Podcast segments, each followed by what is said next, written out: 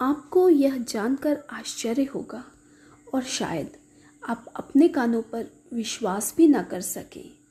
परंतु महाभारत के पंद्रह साल बाद, एक रात्रि के लिए महाभारत में मारे गए सभी योद्धा जी उठे थे।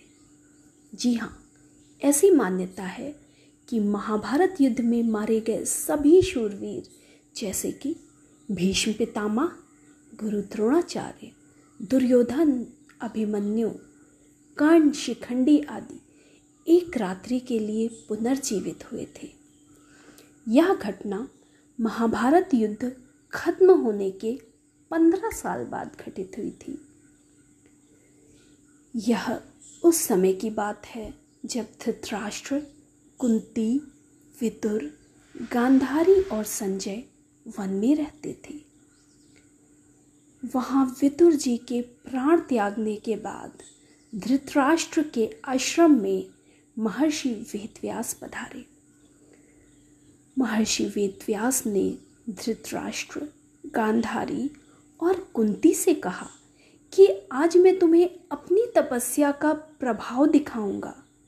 तुम्हारी जो इच्छा हो वह मांग लो। तब धृतराष्ट्र व गांधारी ने युद्ध में मृत अपने पुत्रों तथा कुंती ने कर्ण को देखने की इच्छा प्रकट की। द्रौपदी आदि ने कहा कि वे भी अपने परिजनों को देखना चाहते हैं।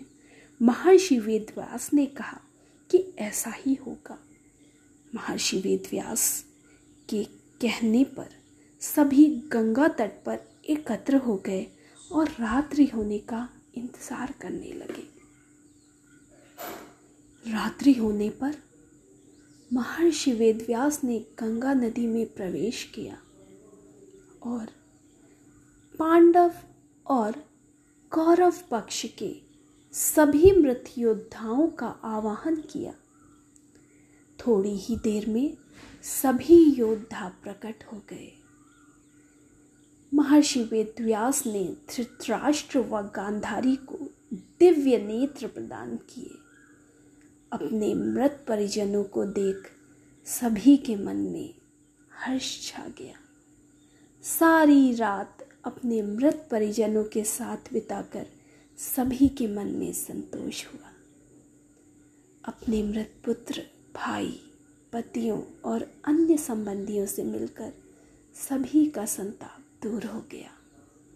इस प्रकार वह अद्भुत रात्रि समाप्त हो गई।